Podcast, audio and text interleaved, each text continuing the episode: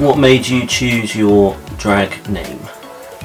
Um, Charlie, I got um, was my nickname as a kid. I was obsessed with Charlie Chalk the clown, Okay, yeah. and I thought clown, clown now. You Yeah, know, what I mean, yeah. so I knew everyone knew me for it as well, so it was kind of easy. Um, Rotten, I got from my ex, which I don't like to admit.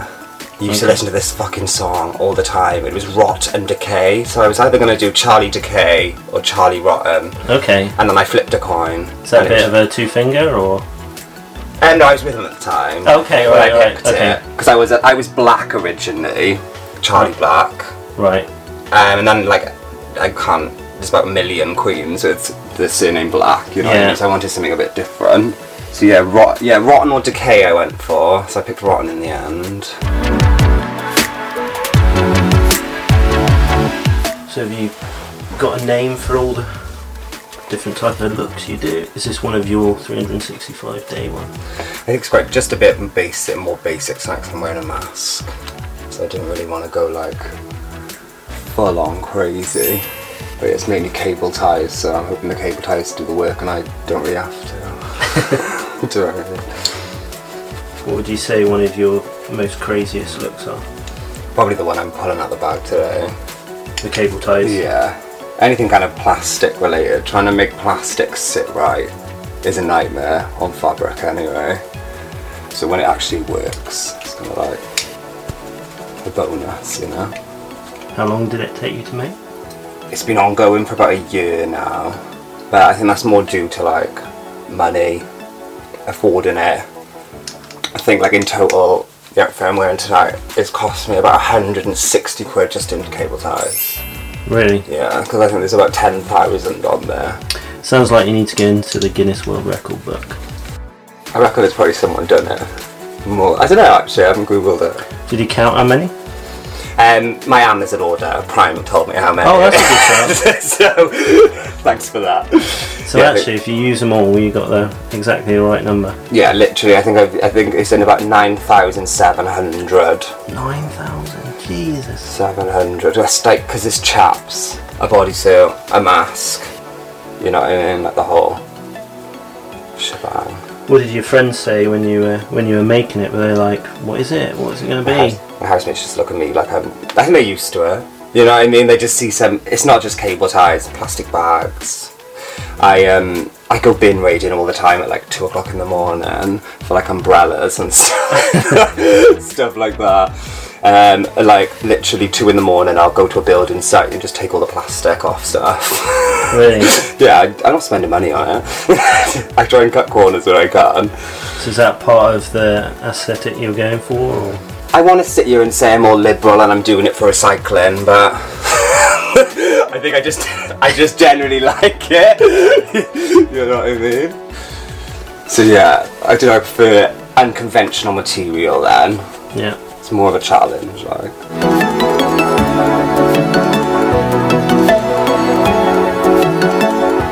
Inspired by any particular artist or drag artist, drag queen? I try not to be inspired by like I think you know like there's major ones that like um Charity Kase from London he did 365 days and that's kind of where I got mine from then but I think from an aesthetic point of view you don't really want to I think the your worst nightmare is having the same stuff as other people Yeah. and looking like everyone else. And I think especially when you're not like a performing queen, like if you're just solely look based, you cannot turn up in a new look twenty five pound dress, girl. You know, what I mean? it's got to be a little bit more than that. Just got to have that extra focus in your look. Yeah. I think the you know the kind of alternative drag is a bit bigger in America than it is kind of here. I think we're still more on a classic kind of level, if that Yeah. makes sense.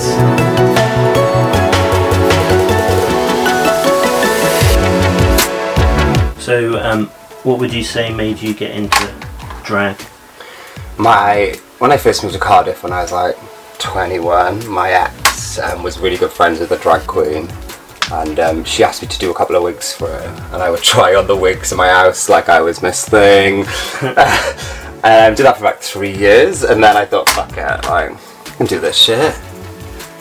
You thought you'd give it a go. Yeah, like I think people have dictated to me my whole life, like I want my wig to look like this, I want my hair to look like this. So it was nice to do something that I wanted to do and not let my own creativity out anyway. Not be constrained to what they want. Yeah, like being a hairdresser as well, like people dictate to you what they want, you know, seven times a day. I didn't want to like come home and then after, you know what I mean? Like, You wanted to give it a go yourself. yeah, and like try things rather than it just be like, no, this is what you're having, this is what I'm doing. How long would you say you've been doing it for now then? I'm hitting the three year mark now in May. It'll be Okay. every three years in May now. Do you think your look has changed from when you started to now? I think it, like naturally it's got better, but I think I've always been like a bit of a crafty queen, if you know what I mean. Yeah. My goal in drag is not to look like a woman or to look pretty. It's kind of to be creative and nothing else. I think some of your looks are really wild. Is that kind of Other people shock and impact you're going for, or to me, like I suppose because I now live in this world of color and cable ties and trash basically to me it's normal so, but I get to other people it's probably like absolutely batshit crazy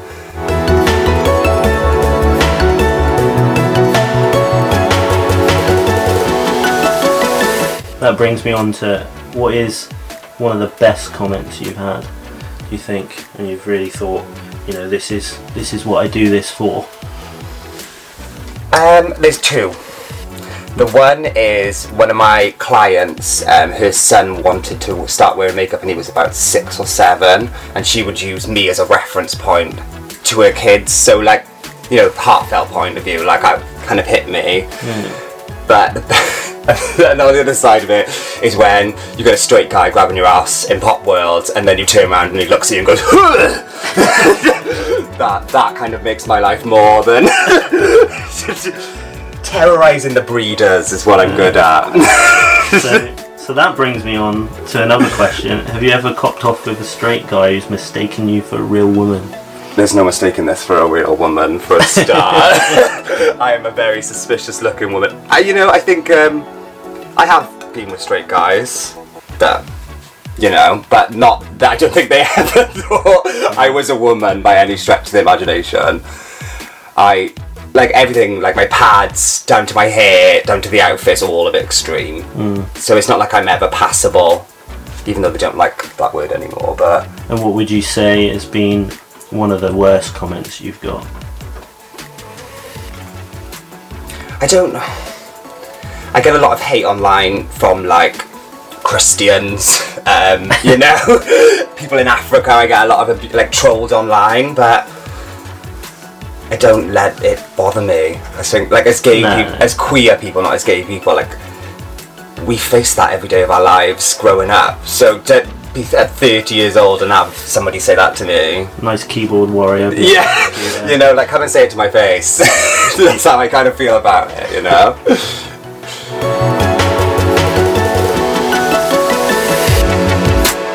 You feel more comfortable and confident in drag?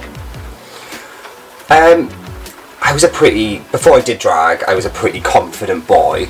I, you know, like I would wear hardly anything and dye my hair green, and I didn't really care. So when I started doing drag, if anything, it kind of lowered my confidence because it's like starting again. Yeah. You know what I mean? Drag world is quite bitchy, and people are always gonna read you. And I think because drag race is such a big thing, people think that they can dissect a drag as well Yeah. because people on TV do it, and so I yeah probably not. No.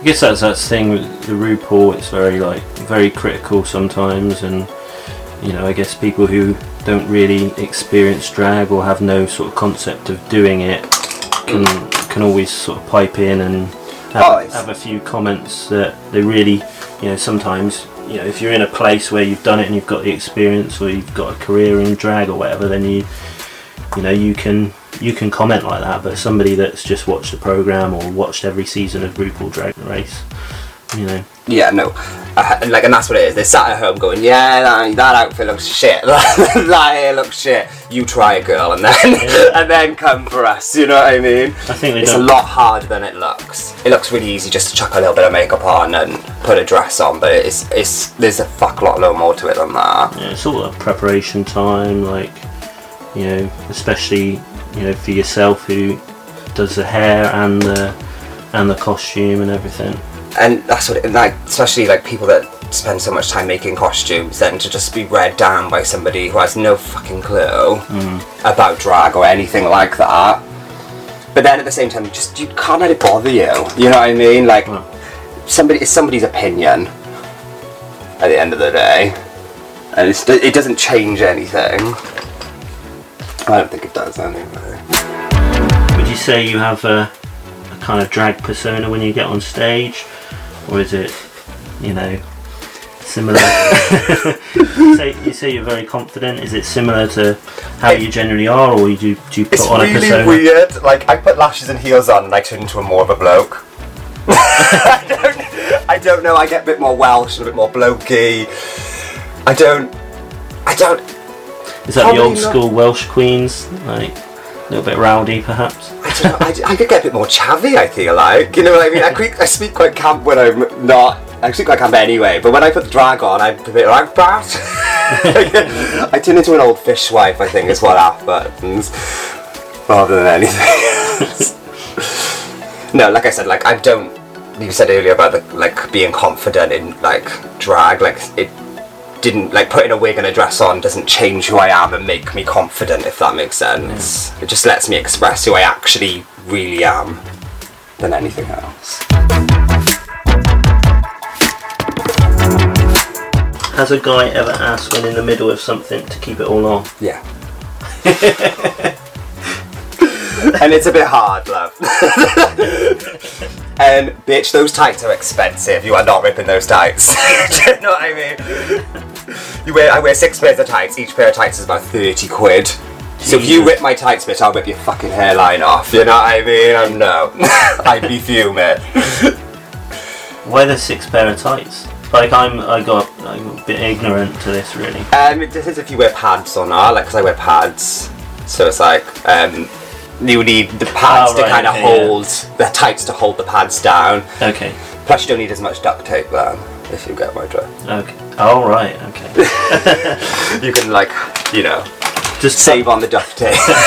Okay, so does tucking hurt? There's a bit of shit in the woods.